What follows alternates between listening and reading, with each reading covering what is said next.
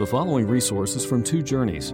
Two Journeys exists to help Christians make progress in the two journeys of the Christian life, the internal journey of sanctification and the external journey of gospel advancement. We do this by exporting biblical teaching for the good of Christ's church and for the glory of God. Please visit twojourneys.org for more resources. Take your Bibles, if you would, and turn in them to Matthew chapter 5. So we continue in our series in Matthew's Gospel and the Sermon on the Mount. We come to two great statements that Jesus makes about you.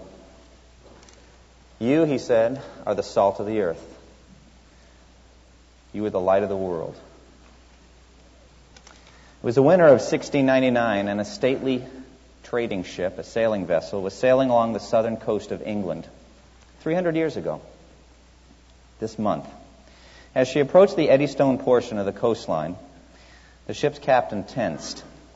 His navigator announced that they were nearing the infamous Eddystone Reef, which had caused untold countless wrecks over the years, costing hundreds of sailors their lives and sending thousands of pounds worth of cargo to the bottom of the English Channel. Now, the reef consisted of a cluster of rocky pinnacles just below the surface, invisible to the eye, but deadly to the hulls of wooden sailing vessels. The captain knew that the reef, 9 miles off the shore of England, was at its worst in the winter, especially during foggy weather. Suddenly, his watchman called out, "There's a light just off the starboard side, Captain."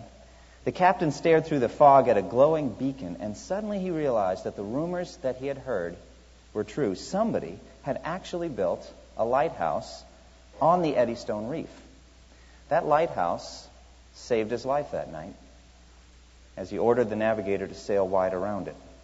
Now, the Eddystone Lighthouse was built by Henry Winstanley in 1698, and it was one of the greatest achievements of civil engineering in history. It was the first lighthouse built fully exposed to the sea, 9 miles off the shore. The lightkeepers lived there all winter long, and their job was to keep the light alive by replacing the 60 candles as they burned down. How many times do you think that they had to replace those candles? And there was also a great big hanging lantern with a big fire in it, and they had to keep it burning while at the same time preserving their own lives from the threat of fire. Those lightkeepers in that lighthouse risked their lives that winter in Winstanley's lighthouse. But the winter of 1699 was the first in centuries that there were no shipwrecks on the Eddystone Reef. Now, what difference did that lighthouse make to that ship that night? It made the difference between life and death, between financial prosperity for the investors and ruin. It made all the difference in the world. And in effect, Jesus, when he calls us the salt of the earth, the light of the world, is saying to us, you should make a difference. There should be a difference in the world because you're in it. When people come and interact with you, there should be a difference, an impact made by you because of their interaction with you. Because in both analogies, you're the salt of the earth, you're the light of the world. Jesus lists dangers that the effect will be muted, the effect will be neutered, that there will be no impact. Now, who is he talking to? He's talking to the people about whom the Beatitudes are true. Now, we've talked about the Beatitudes, the characteristics of members of the kingdom of heaven. It began by saying, "Blessed are the poor in spirit, spiritual beggars, for theirs is the kingdom of heaven." Runs all the way to the end where it says, "Blessed are those who are persecuted because of righteousness, for theirs is the kingdom of heaven." In between are a series of character traits that we've been looking at carefully over these last many weeks. And we've seen these character traits are to characterize every Christian. There's a brokenness, a humility, a hungering and thirsting after righteousness and after God. There's a mercy that flows from those individuals, a purity in heart, and a willingness to go out and be persecuted as long as they can be peacemakers in the world. That's who we're talking about. And he's saying of those people, the people that is true of, those people are the salt of the earth. Those people are the light of the world. And in this way, Jesus is using his significant teaching technique. It's a remarkable thing. He takes earthly examples, earthly things that we can understand, that we interact with all the time, and uses it to teach us spiritual truth. Salt. How many of you go through a day without interacting with salt? Probably none of you. And I know that none of you can even survive without light as we'll make it clear later on, even if you're blind. It's something we can understand, and this is the way that Jesus teaches. He's taking things that we can understand from everyday life, and he's teaching us spiritual truth with it. He did the same thing with Nicodemus when he's explaining about being born again. He takes something that we experience all the time, birth, and says, your conversion to me, your entrance into the kingdom of heaven is like a birth. Nicodemus didn't understand. You remember in John 3. And Jesus says, I have spoken to you in earthly language. Be one translation. I have spoken to you of earthly things, and you do not believe. How then will you believe if I speak in heavenly language? You certainly wouldn't get it then. Jesus talks of salt and light, things we can understand. And he says, you are the salt of the earth. But if the salt loses its saltiness, how can it be made salty again? It is no longer good for anything except to be thrown out and trampled by men. You are the light of the world. A city on a hill cannot be hidden. Neither do people light a lamp and put it under a bowl. Instead, they put it up on its stand, and it gives light to everyone in the house. In the same way, let your light shine before men, that they may see your good deeds and praise your Father in heaven. That's Jesus' lesson to us. Now, in both cases, both the salt and the light, there is to be an impact. But there is a danger that the impact will be lost. The salt could lose its saltiness. The light could be hid under a bowl. And so Jesus is challenging us as Beatitude Christians to make all the difference, the same difference that Eddystone Lighthouse made to that ship that night. We are to have an impact on the world. Let's look at the first analogy carefully. You are the salt of the earth, verse 13. Now, we interact with salt pretty much in one way these days. But back in Jesus' day, there were two major things that salt did for them. The first, in the days before refrigeration, salt was a preservative. As soon as you killed an animal, a cow or sheep or something, the meat began to deteriorate, especially in that climate, so that within hours it was borderline whether it was safe to eat or not. But the ancients found that if you rubbed salt into the meat or into fish, you could retard, you could slow down the decay process enough so that the food would still be good to eat much later. And so in this way they learned to preserve food. Now, I didn't really know how salt retards corruption, so I looked it up in the Encyclopedia Britannica. I have to learn these things. I'm constantly learning new things. But apparently what the salt does is it prevents the moisture which carries the bacteria from spreading from place to place. And so there's bacteria in one place, and without the salt, it's going to move all the way through that flesh. It's going to multiply. It's going to grow. But with the salt, it doesn't spread. It stays where it is. Now, if you eat salted meat a long time later, it's bad. So it doesn't totally get rid of the corruption, but it retards the process, slows it down. And in this way, it acts as a preservative. But this was before refrigeration. Therefore, you can see how valuable salt was in their lives. If they ever wanted to eat meat, they had to eat salted meat, or they had to slaughter it and eat it right away, right that day. Now, Jesus, of course, is teaching us a spiritual truth here. He's not so much talking about salt as he's talking about a spiritual truth behind it. We as Christians are to make an impact on the world, on the society, on the culture around us. That impact is to be significant as the impact of that salt is on the corruption spreading through that meat. We are to be somewhat of a preservative in the surrounding culture. Now, sin has a decaying effect on society, doesn't it?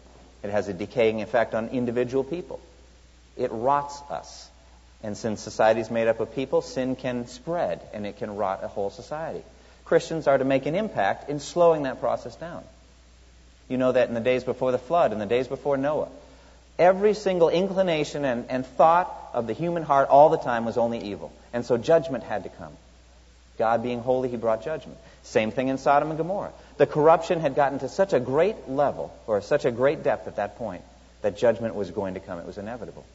Jesus is saying that the effect of Beatitude Christians on the surrounding culture is to slow that process down. And why? So that the work of the gospel can continue to spread. So that the influence of the gospel can move. Because if the corruption goes so quickly, there's nothing that the people can do. There's no opportunity to share the gospel. Judgment must come. There's anarchy in the streets. There's no peace. People stealing things from you, murdering you in the streets because the corruption has gotten to that level. Christians have a retarding influence on that corruption. We slow it down. Now, America today is accelerating down a road of corruption.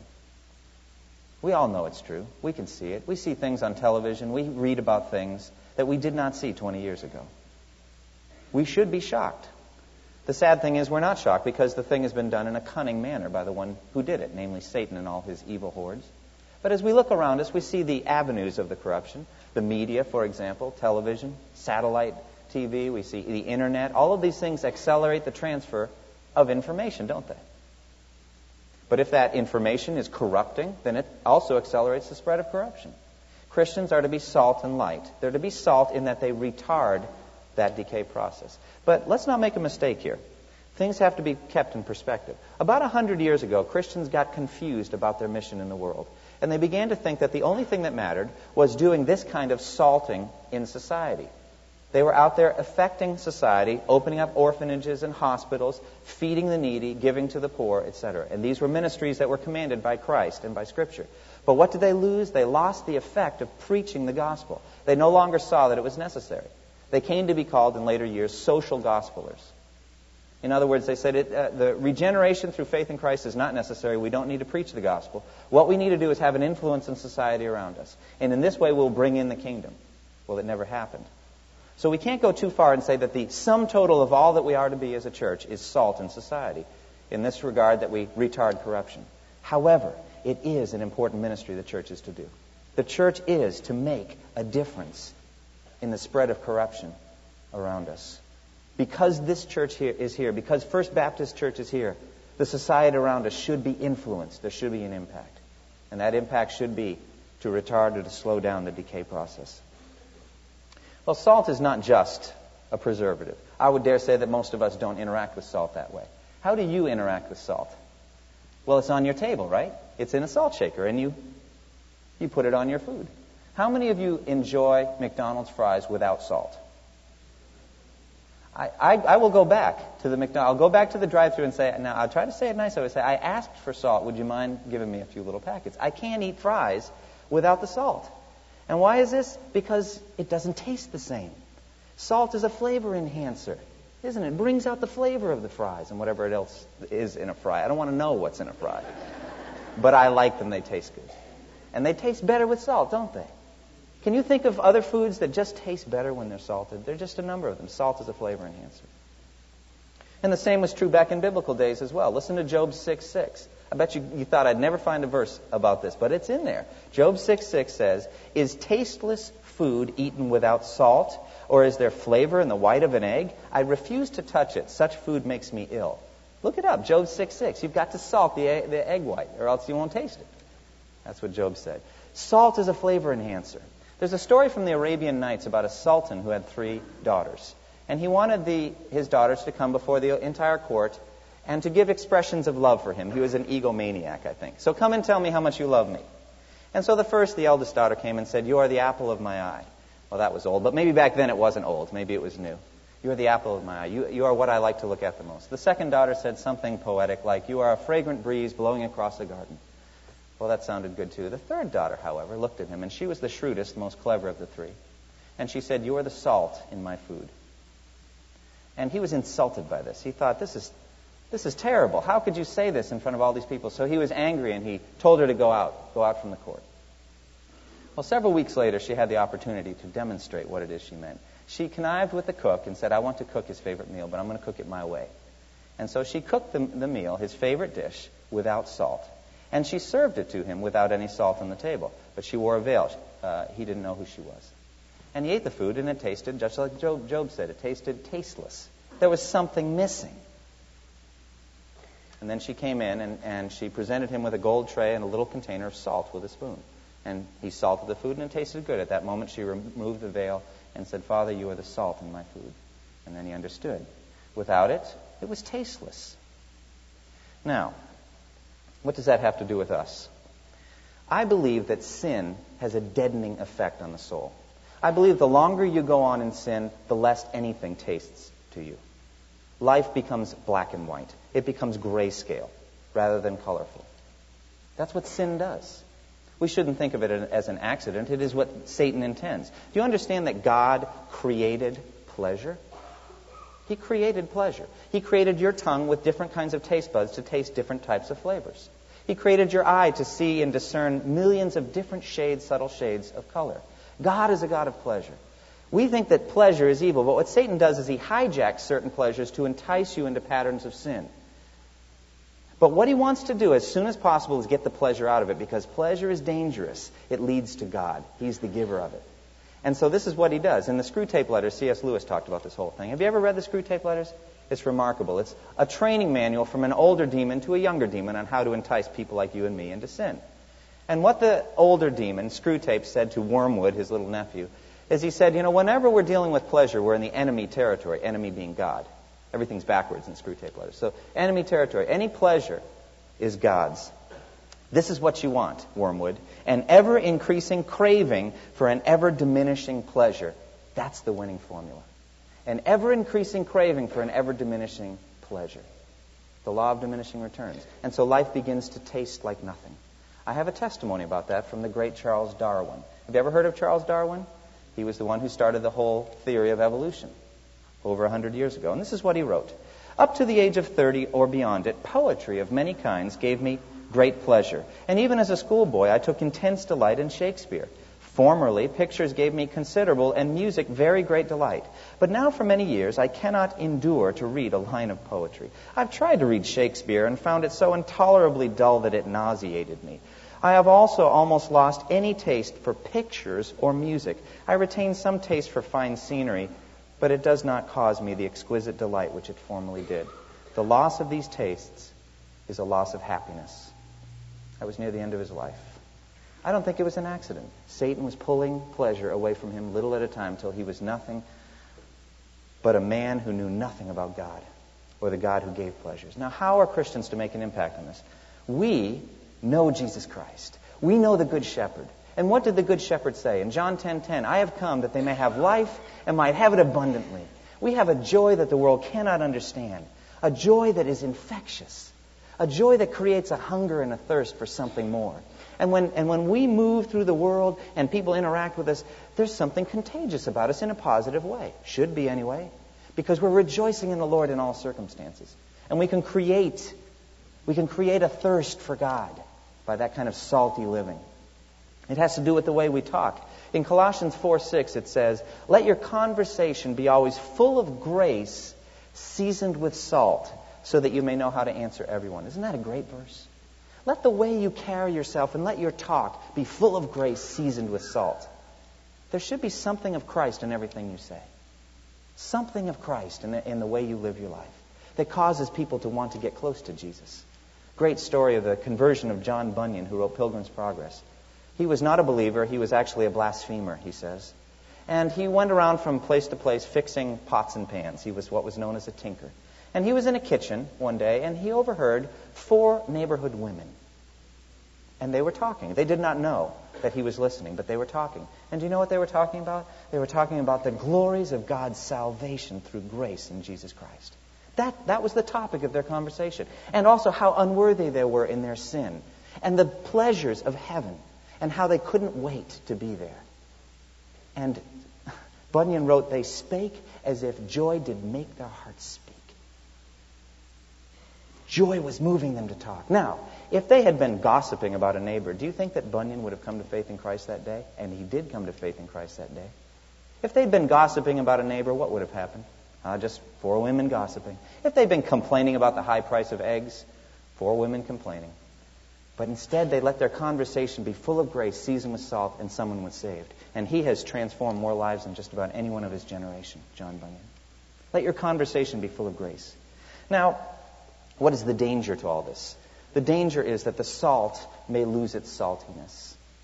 Now, how does salt lose its saltiness? Well, actually, sodium chloride, salt, is very stable. It doesn't lose its saltiness. But what happens is it gets adulterated, mixed with other things, like sand or dirt or other things, and it becomes useless. Jesus says it's no longer good for anything except to be thrown out and trampled by men.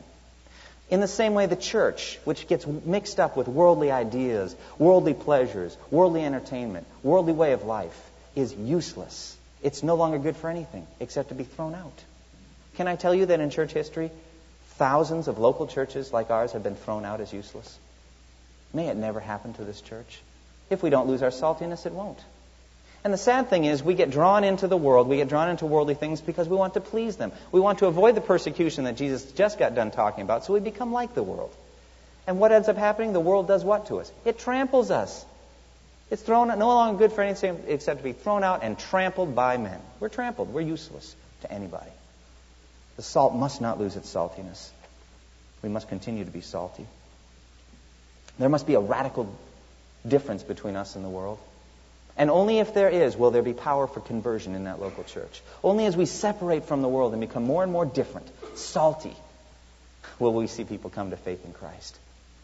We'll see people walking down the aisles. We'll hear testimonies throughout the week of people coming to faith in Christ. And why?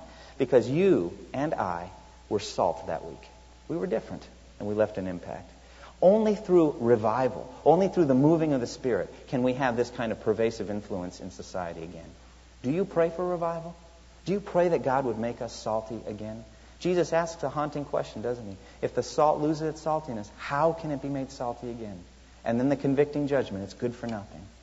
The implication is we should be good for something, and that something is a tremendous impact on the world. Now, the second analogy he uses in verses 14 through 16 is the light of the world. He says, you are the light of the world. Now, salt, its influence is invisible. You can't see it. It's just there. But light is everywhere, and we see it all the time, piercing and radiant, bringing color into our eyes. Now, what does light do? Light brings information, doesn't it? Light also brings energy, those two things, information and energy to us. Without it, we get neither. Now, it's strange that Jesus calls us the light of the world, isn't it?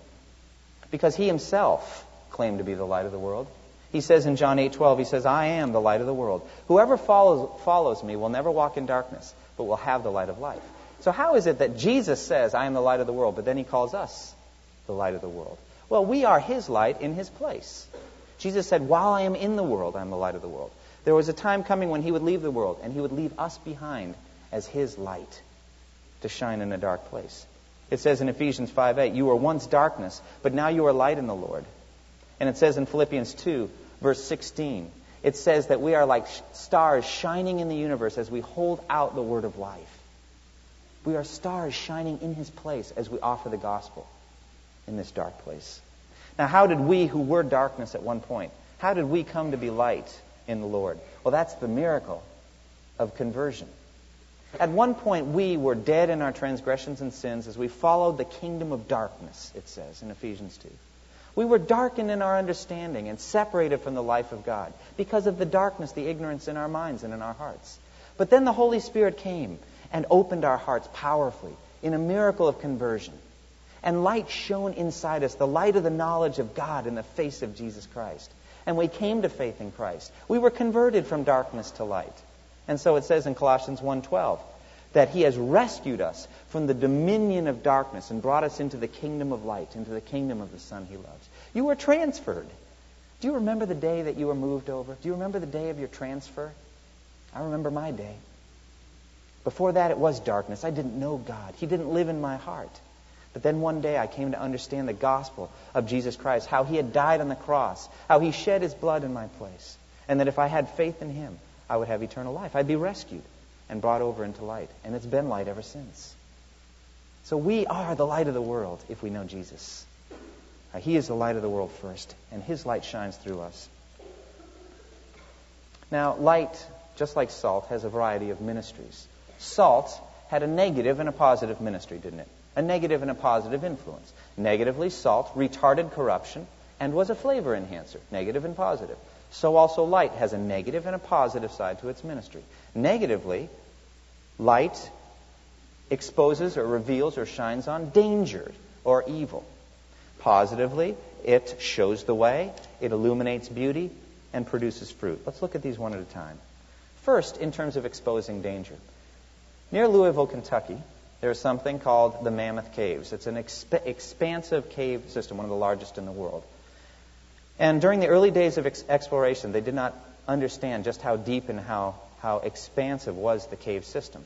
Some spelunkers, that's cave explorers, went in with an insufficient lighting. And at one point, the lights went out. Now, they had paid out ropes so that they'd be able to get back in. But in going back to the opening, one of them lost their way and fell into a 60-foot deep pit to their death. And why? Because they couldn't see. The light was gone. It had gone out. And so there was danger all around them, and they couldn't see it. Jesus alluded to this exact same thing when he talked about the Pharisees and the teachers of the law. He says that they are blind men leading blind men. If blind lead the blind, both will fall into a what? Into a pit. There is danger when there's no light. And so also we as the light of the world expose danger, don't we? We do that through the preaching of the gospel. It says on the day of Pentecost, Peter, at the end of his preaching, it says, with many other words, he warned them and he pleaded with them, save yourselves from this corrupt generation. He is acting as light to expose danger. And what is the danger? It's called Judgment Day. And on Judgment Day, we will have to stand accountable for everything we've ever said and done. And if we do not have the atoning blood of Jesus Christ paying for our sins, we will spend eternity separated from God in hell. This is the clear teaching of Christ. It's the clear teaching of the Bible.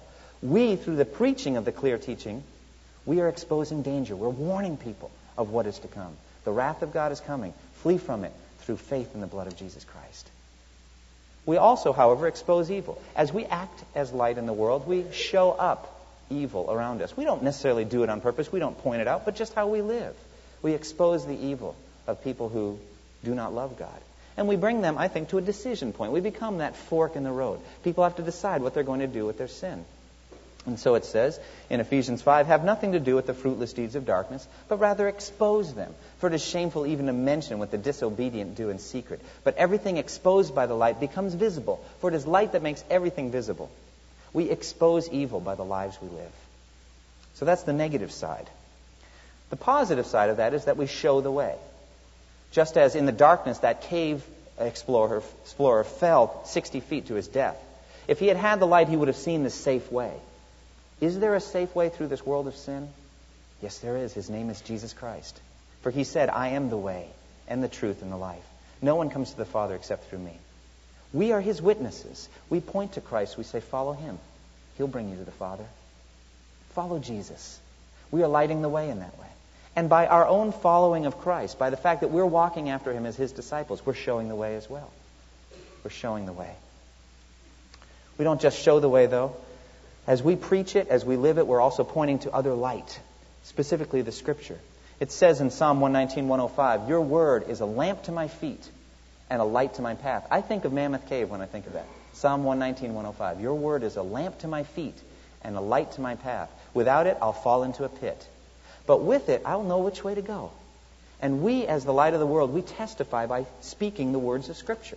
That's all I ever try to do on Sunday morning or in other times. I'm just trying to show the light that is in God's Word. That's all. We show the way, and the way is in Scripture. And also, finally, our ongoing fellowship with one another is a form of light, isn't it? It says in 1 John 1:7, if we walk in darkness, if we walk in light as he is in the light, we have fellowship with one another, and the blood of Jesus purifies us from all sin. So our fellowship with one another is a form of light. People come into our midst and they can see Christ with us. The light doesn't just show the way, it also illuminates beauty. If I were to ask you to close your eyes and imagine a sunset over the Grand Canyon with all of the colors of that painted desert, all of the deep crevices that the Colorado River has cut in there. Can you imagine the beauty that is there, that God put there, that you couldn't see if you had never been able to see, if you were blind? How would you ever explain it to a blind man? How would you explain to a blind man the difference between red and green? Could you do it in words? It's impossible. See, light comes and it gives us information about the beauty of the world around us, doesn't it? I like to think of us as the light of the world in this way. We are like prisms. A prism is a triangular piece of glass that takes light and breaks it up into different colors. Have you ever seen them? Well, sure you have. You've seen a prism after every rainstorm when you look up and you see God's prism up in the sky. It's called a rainbow. And the light comes through the moisture in the atmosphere and it breaks out to different colors. Red and orange, yellow, green and blue, indigo and violet. They're so beautiful. We take God's character, his spiritual nature, and we break it out for people to see. They can see different aspects of God in the things we do. We let our light shine so that people can see our good deeds and praise God. They get to know God by watching us. They see perhaps his compassion in the way we minister to people who are needy. They see his patience in the way we deal with those people. They see his holiness in the way we put sin to death, in the way we walk through this world unstained, unpolluted by it. They see different aspects of God when they look at us. You are the light of the world. We are like prisms. It says in 1 Peter 2:9, you are a chosen people, a royal priesthood, a holy people, a holy nation, a people belonging to God, that you may declare the praises of him who called you out of darkness into his wonderful light. In other words, as you move through this life, speaking about God, imitating Jesus Christ, you are explaining what God is like to a dark world. They don't know it apart from us. You are the light of the world. That perfect process will be seen in heaven. In heaven, according to the book of Revelation, you ought to read it for yourself. In Revelation 21, there are 12 walls and 12 foundations. Each stone had a different color. You have one perhaps catching the light of God, and there was no light in the city except the glory of God, catching the light of God and refracting it to be red, or perhaps green, or maybe yellow. And in the same way, God's perfection, his character revealed in heaven as they shine through us. The final ministry of light is in producing fruit. Do you know what I'm talking about when I say that light produces fruit? Have you ever heard of photosynthesis? Well, you don't need to have heard of it before to realize that you would not be alive today if it weren't for it. As a matter of fact, you couldn't understand what I'm saying. Do you know that there's energy in your brain? It comes from the food that you ate. There's a biological energy that comes from eating. The sugars, the carbohydrates get up in you, and you're able to think. That's why you have to have a good breakfast before a test or something like that, so that you can think. Well, where do you think that food came from? It came from photosynthesis. It came from light hitting a leaf somewhere, or many leaves. And the combination of light plus carbon dioxide and water turned into sugar, ultimately into fruit, maybe a pear, maybe just something a cow likes to eat, and you ate the cow. But the point is that all life comes from photosynthesis. Now, who is it that put together fruitfulness and light? God did it. God did it. Well, Paul puts it together for us in Ephesians 5. He says, the fruit of the light, stop right there, the fruit of the light. So he put them together too. Light comes from fruit, or fruit comes from light. The fruit of the light consists in all goodness, righteousness, and truth. And find out what pleases the Lord. In other words, as you imitate God, as you follow him, you are going to be shedding out light which will produce fruit. The opposite is true as well. Ephesians 5:11 challenges us to have nothing to do with the fruitless deeds of darkness. Darkness produces no fruit. Light produces fruit. So, what does this mean? As you live your life in front of, for example, other Christians, they will see your good deeds, praise your Father in heaven, and fruit will come in their lives. We shine the light for one another. When a brother or a sister challenges me with a word of Scripture or an example, something the way they do, the way they pray, fruit comes in my life. You are the light of the world. Now, how do we let our light shine? That would be a whole other sermon to go through, a list of ways to let your light shine. It all comes down to this. Jesus summed it up by calling it good deeds. They may see your good deeds and praise your Father in heaven. And as you do good deeds, what is it? It's following the leadership of the Holy Spirit as he shows you the way. It says in Ephesians 2:10, we are his workmanship, created in Christ Jesus to do good works which God has prepared in advance for us to do. Every day you wake up and he has a list of good works for you to do. As you do them under the leadership of the Spirit, you are the light of the world. You are the light of the world. Follow the leadership of the Spirit and do your good deeds. The whole point of this is that we should be open and obvious. A city on a hill can't be hidden. God lit us and put us up high on a stand. Don't complain that everyone in your office, for example, is watching you all the time to see if you're really a consistent Christian. Rejoice in it. God did that. He lit the light in you, and he's putting it up on a stand for everyone to see. Don't chafe under it. Realize that you are the light of the world. Now, by way of application, I just want to ask you two questions. Are you living up to the calling you have received? It says we should make every effort to live up to the calling we have received. Are you living it up to it? Are you salt and light? When people interact with you, do they see a difference in you? Or do you just laugh at the same jokes, think the same thoughts, follow in the same way as everyone else? We are to be world changers. We are to make an impact.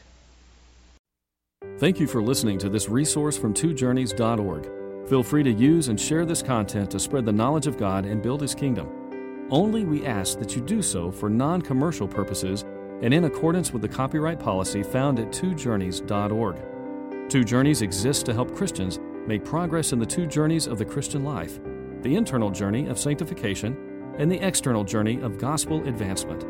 We do this by exporting biblical teaching for the good of Christ's church and for the glory of God.